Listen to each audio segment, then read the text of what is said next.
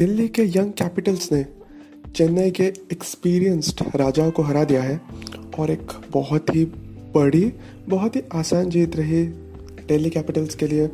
क्या रही कल के मैच के कुछ हाइलाइट्स चेन्नई सुपर किंग्स के प्रॉब्लम्स दिल्ली कैपिटल्स के कुछ पॉजिटिव पॉइंट्स और क्या रहेगी आज के मेरे मैच के प्रडिक्शंस आज उसी के बारे में हम इस पॉडकास्ट पर बात कर रहे हैं।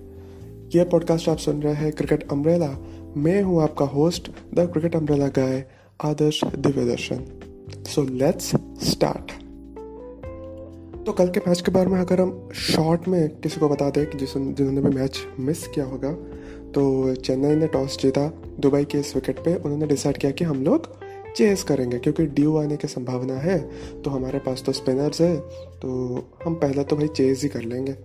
हालाँकि पिछले मैच में चेज में हमें बहुत सारे बैकलैश फेस करनी पड़ी, लेकिन हम चेज करेंगे। We will stick to our plan तो चलिए ठीक है। जॉस हेजलवुड को मौका दिया गया लुंगी एंगीडी की जगह, जो कि बनता भी था, क्योंकि हेजलवुड एक बहुत ही अच्छे सीज़न वापस आ रहे थे और एक बहुत ही बेटर बॉलर है as compared to Ngidi. No disrespect mean to Lungi Ngidi but हाँ हेजलवुड थोड़े बेटर रहेंगे ज़रूर। तो हेजलवुड को मौका दिया गया। तो जब ओपनिंग करने आए दिल्ली कैपिटल्स के लिए शिखर धवन और पृथ्वी शॉ। दोनों ही बहुत एलिगेंट फॉर्म में तो नहीं लगे, लेकिन हाँ इफ़ेक्टिव ज़रूर हुए। पृथ्वी शॉ अपना अटैकिंग स्ट्रोक खेलते रहे और जब जडेजा बॉलिंग करने आए तो शिखर धवन ने भी उन्हें लपटे में ले लिया।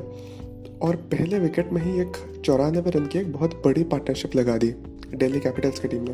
तो ये तो पता चल गया था कि ये टीम डेढ़ सौ से कम में तो नहीं रुकने वाली है। लेकिन क्या ये उसी फाउंडेशन को 200 में कन्वर्ट कर सकती है, या चेन्नई के बॉलर्स थोड़ा पुल आउट कर लेंगे और एक टोटल को थोड़ा रेस्ट्रिक्ट कर सकते हैं। चेन्नई ने वही किया। पहले तो सबको मार पड़ रही थी। पीयूष चावला को तो भर भर के मार पड़ी। रविंद्र जडेजा कॉन्स्टेंटली तीन मैचेस हो गया है, वो अपने रंग में दिख नहीं रहे हैं। लेकिन पीयूष चावला ने बाद में अच्छे कम बैक की दो, आखिरी नौ, दस गेंद में नौ, दस गेंदों में उन्होंने कुछ पाँच या आठ रन ही दिए हैं और दो विकटें भी चट चटके। जिसकी वजह से चेन्नई सुपर किंग्स ने थोड़ी सी तो मैच में कम कर ली, लेकिन वो काफ़ी नहीं हुआ, क्योंकि दिल्ली के हर बैट्समैन ने कुछ ना कुछ कंट्रीब्यूट ज़रूर किया। पृथ्वी शॉ ने एक शानदार अर्धशतक लगाया, उन्होंने 64 रन किए। उनके साथ साथ शिखर धवन, श्रेयस अय्यर और ऋषभ पंत ने 30-40 रन की एक अच्छी पारी खेली। सो ये सब, इन सब के कॉन्ट्रीब्यूशन मिलाकर दिल्ली कैपिटल्स का स्कोर बन गया एक सौ पचहत्तर, सिर्फ़ तीन विकेट के ही नुकसान पर।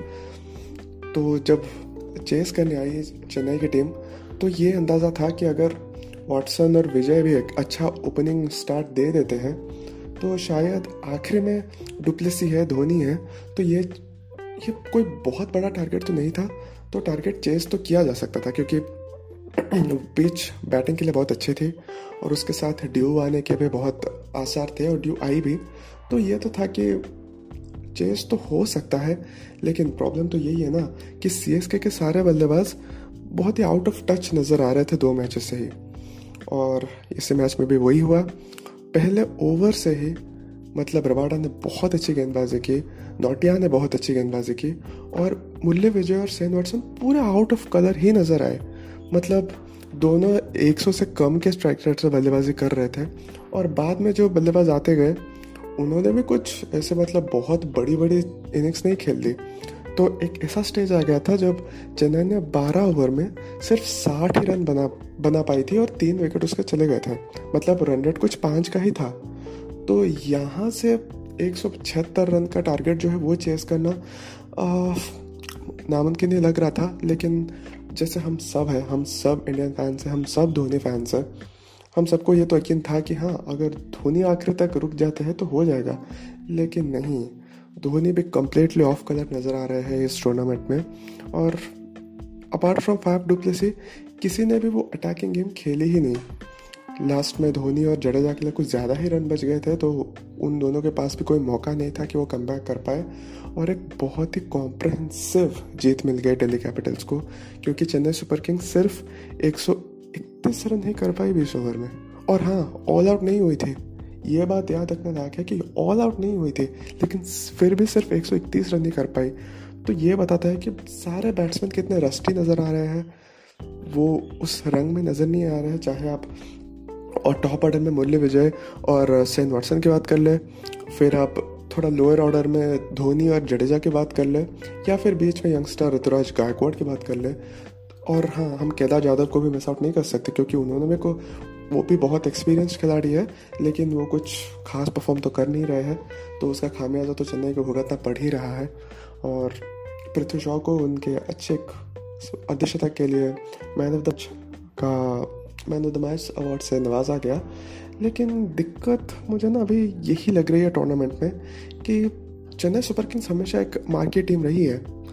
अगर आपकी एक इतनी सक्सेसफुल टीम इतनी पुअर लगे ऑन पेपर और फ़ील्ड में भी ख़राब परफॉर्म करे तो थोड़ा चिंता का विषय तो है। अगर आप देखें तो चेन्नई सुपर किंग्स के लिए दिक्कतें बहुत ज़्यादा है। उनके बॉलर्स फॉर्म में नहीं है। उनके जो सबसे एक्सपीरियंस्ड स्पिनर्स हैं, पीयूष चावला रविंद्र जडेजा वो कॉन्स्टेंटली रन लीक कर रहे हैं। जडेजा तो तीन मैच में 120 रन से ज़्यादा दे चुके हैं और सिर्फ़ दो ही विकटें मिली है उन्हें। जबकि दूसरे टीम में स्पिनर्स अच्छा परफॉर्म कर रहे हैं। चेन्नई के एक्चुअली स्पिनर्स उन्हें काफ़ी लेट डाउन कर रहे हैं। हरभजन सिंह नहीं है। तो वो जो अगर हरभजन सिंह की कमी में आपके जो एक्सपीरियंस्ड बॉलर्स हैं, वो भी आपको हेल्प नहीं करेंगे तो फिर तो रन तो पड़ेंगे ही। और फास्ट बॉलर्स की बात करें तो हाँ वो आखिर में कुछ तो मतलब कंटेंट करके दे रहे हैं, लेकिन अगर विकेट नहीं चटकाएँगे, जो कि दीपक चहर का एक मतलब दीपक चहर आखिरी दो साल में इसी के लिए ही जाने जा रहे हैं, इसी के लिए ही इन्हें इंडियन टीम में जगह मिली है कि वो टार प्ले पे आके विकेट चटकाते हैं। लेकिन दीपक चहर अपने रंग में नज़र नहीं आ रहे हैं।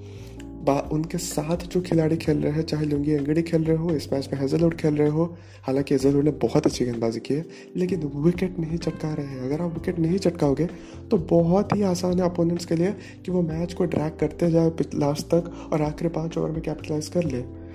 तो ये चेन्नई को अभी सोचना पड़ेगा कि वो किस तरह से उस बॉलिंग डिपार्टमेंट को इम्प्रूव करे? और बैटिंग में तो ऐसा कोई भी नहीं है, अगर मैं डुप्लेसी को छोड़ दूँ तो ऐसा कोई भी नहीं है जिस पर आप भरोसा जता सकते हो। केदार ज़्यादा फॉर्म में नहीं है, मुरली विजय को खैर, बोला तो नहीं चाहिए, लेकिन मुरली विजय अभी टी ट्वेंटी के लिए फिट तो नहीं लग रहा है। आपको किसी और प्लेयर्स की तरफ़ जाना पड़ेगा, लेकिन हाँ प्रॉब्लम तो यही है ना, और कौन है? जो सब है मिला जुला के यही है। तो आपको इन्हीं प्लेयर्स में से ही परमुटेशन कॉम्बिनेशन करके कभी किसी को खिलाना है, कभी किसी को बाहर बैठाना है तो इन प्लेयर्स को तो मतलब स्टेप अप करना ही पड़ेगा। अदरवाइज़ ये चेन्नई के लिए एक डिज़ास्ट्रस सीज़न हो सकता है। सिर्फ़ एक ही भरोसा है टीम का, वो है M S Dhoni. I mean seriously आप थोड़ा अच्छे से मतलब एनालाइज करेंगे अगर सिचुएशन को। अगर मैं सी एस के टीम से अभी एम एस धोनी को निकाल दूँ और बाकी प्लेयर्स को एनालाइज करूँ तो ये हैंड्स डाउन आईपीएल की सबसे वीक टीम है। इस इस टीम में ना कोई इनफॉर्म बल्लेबाज है, ना कोई मतलब इंटरनेशनली इंटरनेशनल क्रिकेट खेलने वाला क्रिकेटर है, ना कोई मतलब ऐसा बॉलर है जो, जिसको देख कर ही आप डर जाएँगे। ऐसा कुछ नहीं है। सिर्फ़ एम एस धोनी है, जो एक ऐसे यूनिट से भी काम निकाल पा रहे हैं आखिरी दो साल से। लेकिन हर साल वो वो चीज़ नहीं हो सकती है। तो इस साल मतलब फ्रेंचाइज तो यही उम्मीद कर रही होगी कि एटलीस्ट आखिरी बार या, क्योंकि धोनी को, हम सबको पता है धोनी ये साल और अगले अगला सीज़न ही शायद मैक्स टू मैक्स उनका लास्ट सीज़न होने वाला है। तो लेट्स होप कि यार जो रिकॉर्ड धोनी ने मेंटेन किया हुआ है कि चेन्नई सुपर किंग्स को हर बार प्लेऑफ में लेने का, वो टूटे ना। आखिर के एक दो सीज़न में वो टूटे ना। बस यही होप करना होप हम होप करेंगे हम सब लोग। और, अगर दिल्ली कैपिटल्स की बात करेंगे तो पॉजिटिव्स उनके लिए बहुत है।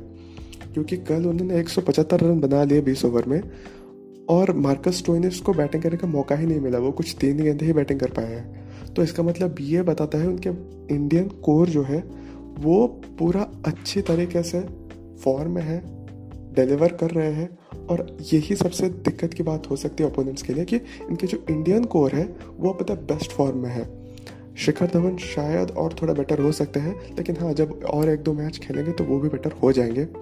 तो डेली कैपिटल्स एक स्ट्रॉन्ग फोर्स की तरह नज़र आ रही है। दो मैचेस में दोनों इन्होंने जीत, दो उन्होंने जीत चुके हैं। एक कल तो एक बहुत आसान जीत मिल गई और जो पहला मैच में उन्होंने अपने नर्व्स दिखाए और एक हार के मुँह से उन्होंने जीत वो जीत छीन के लाए। तो बहुत बड़ी बात होगी उनके लिए। अगर हम आज के बारे में बात करें तो आज मैच होने वाला है कोलकाता नाइट राइडर्स और सनराइजर्स हैदराबाद के बीच। दोनों ही एक हार से मतलब एक ठीक ठाक हार से, ऐसा नहीं बोल सकते कि उन्होंने वो लास्ट तक कम्पीट किए थे। ठीक ठाक हार से निकल के आ रहे हैं तो उनके लिए ये मैच बहुत इंपॉर्टेंट है कि भाई जीतना तो पड़ेगा ही। अगर ना जीते तो प्रेशर में आ जाएँगे। तो मैं कौन से टीम के साथ जाऊँगा? अगर मैं अपनी प्रडिक्शन दूँ तो शायद मैं सनराइजर्स के साथ जाऊँगा। क्यों? क्योंकि सनराइजर्स थोड़ा बैलेंस साइड लग रही है।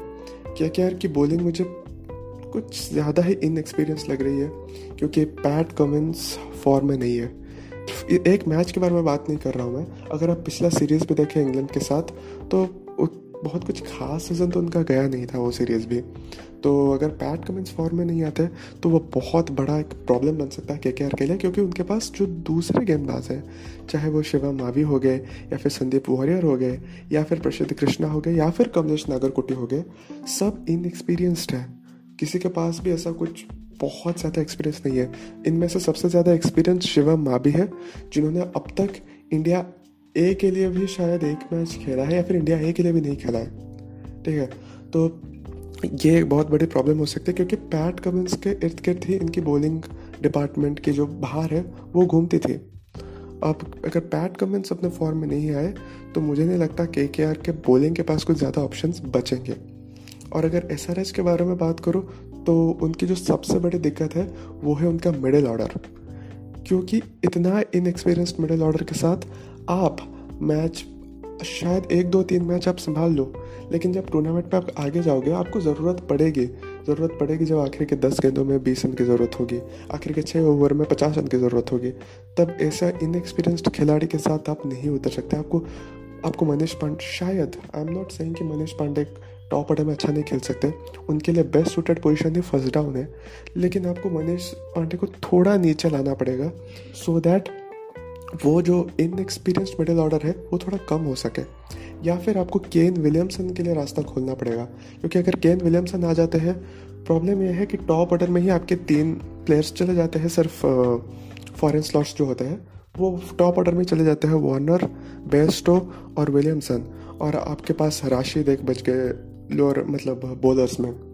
तो आप किसी एक फास्ट बॉलर को तो नहीं खिला सकते।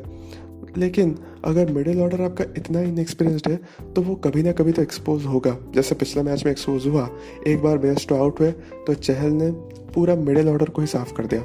विजय शंकर हो गए, या फिर जो भी है, कोई कोई ऐसा तुर्रम खान तो है नहीं। तो के आर और एस आर एच दोनों के पास अपने अपने प्रॉब्लम्स हैं। और अपने अपने लिमिटेशंस हैं। ऐसा नहीं कि उनके पास डगआउट में कोई बेहतर विकल्प मौजूद है। लिमिटेशंस है दोनों टीम के पास। उन दोनों टीम्स अपने लिमिटेशंस को लेकर कैसे आगे बढ़ती है, वो देखने लायक रहेगा। और मैं अपना वोट आज तो एस आर एच को ही दूँगा।